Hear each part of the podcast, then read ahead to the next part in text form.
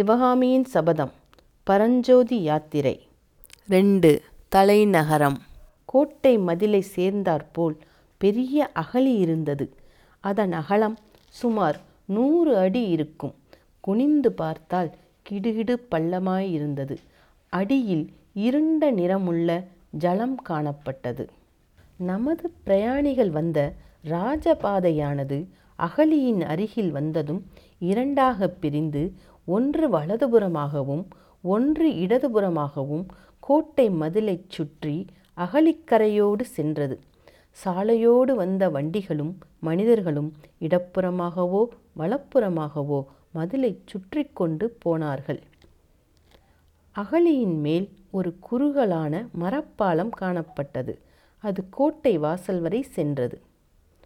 புத்த பிக்ஷு பரஞ்சோதிக்கு சைகை காட்டிவிட்டு அந்த பாலத்தின் மேல் நடந்து சென்றார். பரஞ்சோதியும் அவரை பின்தொடர்ந்தான். இதென்ன? இவ்வளவு சின்ன பாலமாயிருக்கிறதே. கோட்டைக்குள் வண்டிகளும் வாகனங்களும் எப்படி போகும்? என்று கேட்டான் பரஞ்சோதி. இந்த வாசல் வழியாக போக முடியாது. வடக்கு வாசலிலும் கிழக்கு வாசலிலும் பெரிய பாலங்கள் இருக்கின்றன. அவற்றில் யானைகள் கூட போகலாம் என்றார் சந்நியாசி. பாலத்தை தாண்டி கோட்டை வாசல் அருகில் அவர்கள் வந்தார்கள். அங்கே ஒரு சேமக்களம் கட்டி தொங்கிற்று. பக்கத்தில் ஒரு கட்டையும் கிடந்தது. கட்டையை எடுத்து சேமக்களத்தில் ஒரு தட்டு தட்டினார் சந்நியாசி. மேலே இருந்து யாரங்கே? என்று குரல் கேட்டது. கோட்டை வாசலின் மேல் மாடத்திலிருந்து ஒருவன் எட்டிப் பார்த்தான். இருட்டிவிட்டபடியால் அவன் முகம் தெரியவில்லை. மருதப்பா நான்தான். என்று சாமியார் சொல்லவும் மேலே இருந்து எட்டிப் பார்த்தவன் தாங்களா இதோ வந்துவிட்டேன் அடிகளே என்று கூறிவிட்டு மறைந்தான். சற்று நேரத்துக்கெல்லாம் கோட்டை கதவின் தாழ் திறக்கும் சத்தம் கேட்டது. கதவில் ஒரு மனிதர் உள்ளே புகக்கூடிய அளவு துவாரம் தோன்றியது. புத்த சந்நியாசி அந்த துவாரத்திற்குள் புகுந்து சென்று பரஞ்சோதியையும் கையை பிடித்து உள்ளே அழைத்து கொண்டார். மறுபடி கதவின் துவாரம் அடைக்கப்பட்டது. பரஞ்சோதி உள்ளே போனதும் நகரின் பக்கம் பார்வையை செலுத்தினான். எங்கே பார்த்தாலும் பிரகாசமான தீபங்களால் நகரம் ஒளிமயமாக காணப்பட்டது. ஆயிரக்கணக்கான மனிதர்கள் பேசுவதிலிருந்து உண்டாகும் கல் என்ற ஓசை எழுந்தது. பரஞ்சோதி இதுவரையில் அவ்வளவு பெரிய நகரத்தை பார்த்ததே கிடையாது. எனவே பார்த்தது பார்த்தபடி பிரமித்து நின்றான். புத்த சந்நியாசி கதவை திறந்த காவலனை பார்த்து மருதப்பா நகரில் ஏன் கலகலப்பு குறைவாயிருக்கிறது? கோட்டைக் கதவு இதற்குள் ஏன் சாத்தப்பட்டது? ஏதாவது விசேஷம் உண்டா? என்று கேட்டார். நன்றாக தெரியவில்லை சுவாமி. இன்று காலையிலிருந்து நகரம் ஒரே கோலாகலமாய்தானிருந்தது என்பதற்குள் பிக்ஷு குறுக்கிட்டார். கோலாகலமானதற்கு என்ன காரணம்? என்று கேட்டார். தங்களுக்கு தெரியாதா? சிவகாமி அம்மையின் நடனம் இன்றைக்கு சக்கரவர்த்தியின் சபையில் அரங்கேறுவதாக இருந்தது. அதனால்தான் ஜனங்களுக்கு அவ்வளவு கொண்டாட்டம். எந்த சிவகாமி அம்மை? என்று சந்நியாசி கேட்டார். வேறு யார்? ஆயனரின் மகள் சிவகாமிதான். இதுவரை பேச்சை கவனியாதிருந்த பரஞ்சோதி சற்றென்று திரும்பி யார்? ஆயன சிற்பியாரா? என்று கேட்டான். ஆமாம் என்று காவலன் கூறி பரஞ்சோதியை உற்று நோக்கிவிட்டு அடிகளே இந்த பிள்ளை யார்? என்று பிக்ஷுவை பார்த்து கேட்டான். இவன் என் சிஷ்யன். நீ மேலே சொல்லு சிவகாமி அம்மையின் நடனம் அரங்கேறுவதாக இருந்தது. பிறகு? சபை கூடி அரங்கேற்றம் நடந்து கொண்டிருந்ததாம். பாதி நடந்து கொண்டிருந்த போது யாரோ தூதுவர்கள் வெகு அவசர செய்தியுடன் வந்திருப்பதாக தெரிந்ததாம். சக்கரவர்த்தி சபையிலிருந்து சற்றென்று எழுந்து போனாராம். அப்புறம் திரும்பி சபைக்கு வரவே இல்லையாம். குமார சக்கரவர்த்தியும் மந்திரி மண்டலத்தாரும் கூட எழுந்து போய்விட்டார்களாம். நாட்டியம் நடுவில் நின்று போய்விட்டதாம். அஸ்தமித்ததும் கோட்டை கதவுகளை அடைக்கும்படி எனக்கு கட்டளை வந்தது. அவ்வளவுதான் எனக்கு தெரியும். என்னவா இருக்கலாம் சுவாமி? யுத்தம் ஏதாவது வரக்கூடுமா? ஆனால் காஞ்சி சக்கரவர்த்தியுடன் யுத்தம் செய்யக்கூடிய அரசன் இந்த பூமண்டலத்திலேயே இப்போது கிடையாதே என்றான் மருதப்பன். அப்படி சொல்லக்கூடாது மருதப்பா. இன்றைக்கு மணிமகுடம் தரித்து மன்னாதி மன்னராயிருப்பவர்கள் நாளைக்கு? ஆனால் அதை பற்றியெல்லாம் நாம் ஏன் பேச வேண்டும்? உன் மகன் சௌக்கியமா? என்று சந்நியாசி கேட்டார். தங்கள் கிருபை சுவாமி சௌக்கியமாயிருக்கிறான் என்றான் மருதப்பன். மருதப்பனுடைய மகனை ஒரு சமயம் பாம்பு தீண்டி அவன் உயிர் பிழைப்பதே துர்லபம் என்று தோன்றியது.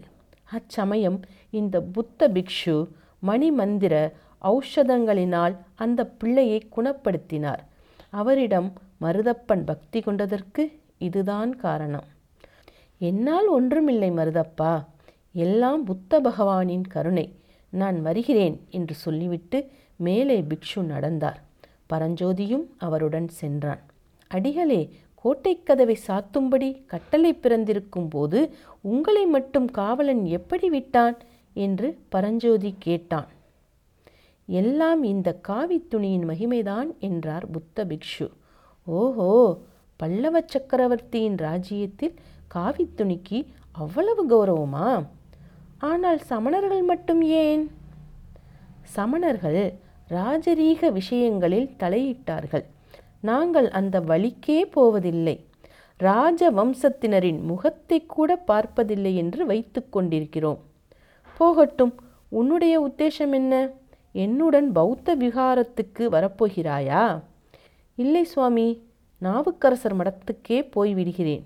வேறு எங்கேயும் தங்க வேண்டாம் என்று என் தாயாரின் கட்டளை. அப்படியானால் இந்த இடத்தில் நாம் பிரிய வேண்டியதுதான். போய் வருகிறாயா தம்பி? சுவாமி நாவுக்கரசர் மடம் எங்கே இருக்கிறது? எப்படி போக வேண்டும்? என்று பரஞ்சோதி கேட்டான்.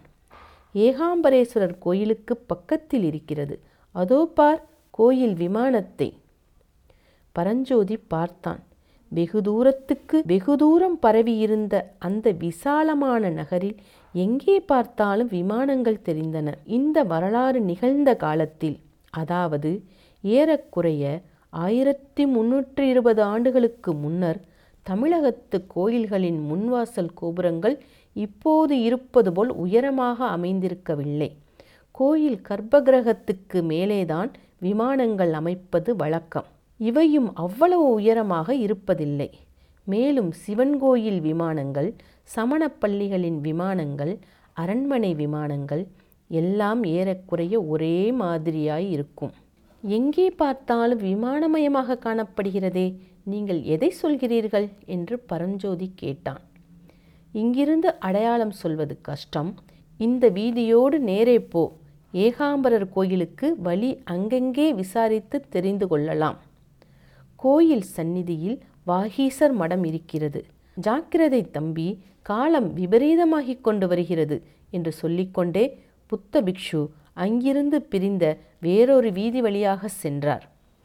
வாலிப பிரயாணி நேரே பிக்ஷு காட்டிய திக்கை நோக்கிச் சென்றான். அக்காலத்தில் தென் தேசத்திலேயே மிகவும் பிரசித்தி பெற்று விளங்கியது காஞ்சி மாநகரம்.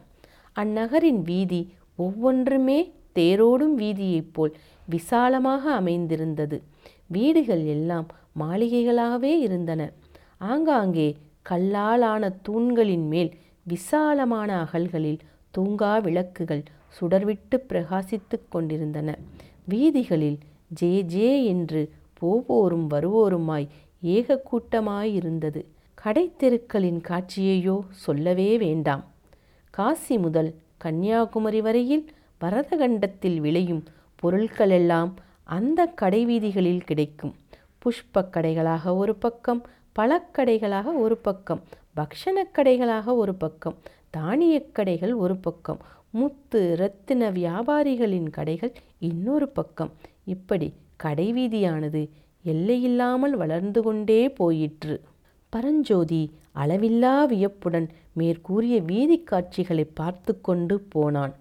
ஆங்காங்கே ஜனங்கள் கூட்டமாய் நின்ற இடங்களில் எல்லாம் சிவகாமி அம்மையின் நடன அரங்கேற்றம் நடுவில் நின்று போனதைப் பற்றியும் கோட்டைக் கதவுகளை சாத்தும்படி கட்டளை பிறந்திருப்பதைப் பற்றியுமே பேசிக்கொண்டிருந்ததை அவன் கேட்டுக்கொண்டு நடந்தான்.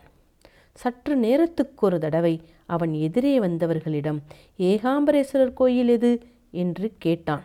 அதோ என்று அவர்களும் சுட்டிக்காட்டிவிட்டு போனார்கள். ஆனாலும் ஏகாம்பரேஸ்வரர் கோயிலை அவன் அடைந்த பாடில்லை.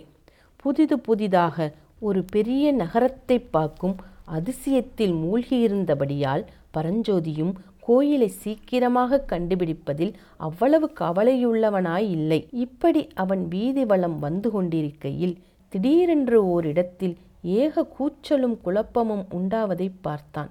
ஜனங்கள் நாலாபுரமும் சிதறி ஓடினார்கள். கோயில் யானைக்கு மதம் பிடித்து விட்டது ஓடுங்கள் ஓடுங்கள் என்று கூக்குரலோடு சேர்ந்து குழந்தைகள் வீரிடும் சத்தம் ஸ்திரீகள் அலறும் சத்தம் குதிரைகள் கனைக்கும் சத்தம் வீட்டுக் கதவுகளை தடால் தடால் என்று சாத்தும் சத்தம் மாடுகள் அம்மா என்று கத்தும் சத்தம் கட்டை வண்டிகள் கடகடவென்று உருண்டோடும் சத்தம் இவ்வளவும் சேர்ந்து சொல்ல முடியாத அல்லோல கல்லோலமாகிவிட்டது. பரம்ஜோதி ஒரு கணம் திகைத்து நின்றான். நானும் ஓட வேண்டுமா? எந்த பக்கம் ஓடுவது? என்று அவன் மனம் சிந்தித்துக் கொண்டிருக்கும் போதே அவனுக்கெதிரே நடந்த சம்பவங்களை அவனுடைய கண்கள் கவனித்தன. தெருவில் அவனுக்கு முன்னால் சற்று தூரத்தில் ஒரு பல்லக்கு சென்று கொண்டிருந்தது. அதில் சௌந்தர்ய தேவதை என்று சொல்லக்கூடிய ஒரு இளம் பெண்ணும் அவளுடைய தந்தையெனத் தோன்றிய பெரியவர் ஒருவரும் இருந்தார்கள். பல்லக்கை தூக்கி சென்றவர்கள் அவர்களுக்கு பின்னால் எழுந்த கூச்சலையும் கோலாகலத்தையும் கேட்டுவிட்டு பல்லக்கை கீழே வைத்துவிட்டு நாலா பக்கமும் சிதறி ஓடினார்கள். அதே சமயத்தில் அவனுக்கு பின்னால் வெகு சமீபத்தில் மதம் கொண்ட யானை ஒன்று பூமி அதிர ஓடி வந்தது. இதையெல்லாம் கவனித்த பரஞ்சோதி ஒரு கணம் தயங்கி நின்றான். அடுத்த கணத்தில் ஒரு தீர்மானத்துக்கு வந்தவனாய் சட்டென்று கையிலிருந்த மூட்டையை கீழே வைத்து அவசரமாக அவிழ்த்தான். அதற்குள்ளிருந்த வேல் முனையை எடுத்து தன் கையில் வைத்திருந்த தடியின் முனையில் செருகி பொருத்தினான். பொருத்திய வேலை அவன் வலது கையில் தூக்கி பிடித்ததற்கும் மதங்கொண்ட யானை அவன் நின்ற இடத்திற்கு அருகே வருவதற்கும் சரியாயிருந்தது. அவ்வளவுதான். பரஞ்சோதி தன் முழு பலத்தையும் கொண்டு வேலை வீசினான். அது யானையின் இடது கண்ணுக்கு அருகில் பாய்ந்தது. யானையின் தடித்த தோலை பொத்துக்கொண்டு உள்ளேயே சென்று விட்டது யானை பயங்கரமாக ஒரு முறை பிளிரிற்று துதிக்கையால் வேலை பிடுங்கி காலின் கீழே போட்டு மிதித்தது. பிறகு வேலை எரிந்த வாலிபன் நின்ற பக்கம் திரும்பிற்று. மதம் கொண்ட யானையின் மீது வேலை எறிந்தால் அதனுடைய விளைவு என்னவாகும் என்பதை இந்த இளம் பிரயாணி நன்கு உணர்ந்திருந்தான். எனவே யானை தன் பக்கம் திரும்பக் கண்டதும் பல்லக்கு இருந்த திசைக்கு எதிர் திசையில் வேகமாக ஓடத் தொடங்கினான் யானை தன்னுடைய பிரம்மாண்டமான தேகத்தை முழுதும் திருப்புவதற்குள்ளே அவன் வெகு தூரம் ஓடிவிட்டான். ஓடிய வண்ணமே திரும்பி பார்த்தபோது யானை வீறிட்டு கொண்டு தன்னை நோக்கி விரைந்து வருவதைக் கண்டான். உடனே அங்கே காணப்பட்ட ஒரு சந்தில் திரும்பி ஓடத் தொடங்கினான். சற்று நேரம் திரும்பி பார்க்காமல் ஓடிய பிறகு மறுபடியும் ஒரு விசாலமான பெரிய வீதியில் தான் வந்திருப்பதைக் கண்டான். தனக்கு எதிரே ஐந்தாறு யானைகள் மாவுத்தர்களால் ஏவப்பட்டு விரைவாக வந்து கொண்டிருப்பதை பார்த்து தெருவின் ஓரத்தில் ஒதுங்கினான். மத யானையை கட்டுக்கு உட்படுத்தி அழைத்துச் செல்வதற்காகவே இந்த யானைகள் போகின்றன என்பதை ஊகித்துணர்ந்து ஓடுவதை நிறுத்தி மெதுவாக நடக்கலானான். பரஞ்சோதிக்கு அப்போதுதான் தன் தேகநிலை பற்றிய நினைவு வந்தது. அவனுடைய நெஞ்சு படபடவென்று அடித்து கொண்டிருந்தது. உடம்பெல்லாம் வியர்வையால் சொட்ட நனைந்து போயிருந்தது. ஏற்கனவே நாளெல்லாம் வழி நடந்ததால் பரஞ்சோதி களைத்து போயிருந்தான். இப்போது அதிவேகமாக ஓடி வந்ததனால் அவனுடைய களைப்பு மிகுதியாயிருந்தது. கால்கள் தளர்ந்து தடுமாறின. உள்ளத்தில் ஏற்பட்ட கிளர்ச்சியினாலும் பரபரப்பினாலும் தேகம் நடுங்கிற்று. சற்று உட்கார்ந்து இழைப்பாராமல் மேலே நடக்க முடியாது என்று தோன்றியது. வீதி ஓரத்தில் காணப்பட்ட சுமைதாங்கி அண்டை சென்று அதன் மேல் உட்கார்ந்தான். வானத்தில் பூரண சந்திரன் பிரகாசித்து கொண்டிருந்தது.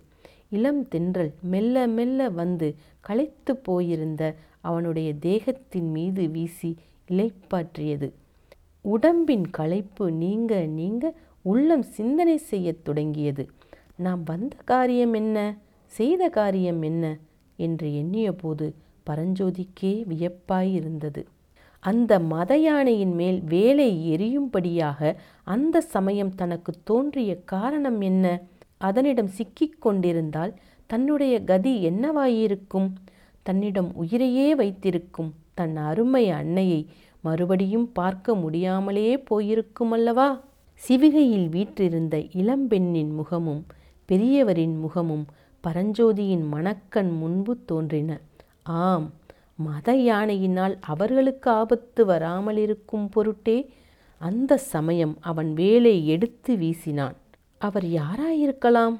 ஒருவேளை அரங்கேற்றம் தடைபட்டது குறித்து பேசிக்கொண்டிருந்தார்களே அந்த சிவகாமி அம்மைதானோ அந்த இளம்பெண்? பெரியவர் அவளுடைய தந்தை ஆயினராயிருக்குமோ? இவ்விதம் சிந்தித்த வண்ணமாய் பரஞ்சோதி சுமைதாங்கியின் மேடை மீது சாய்ந்தான். அவனை அறியாமல் அவனுடைய கண்ணிமைகள் மூடிக்கொண்டன. நித்திரா தேவி தன் மிருதுவான மந்திரக் கரங்களால் அவனை தழுவலானாள்.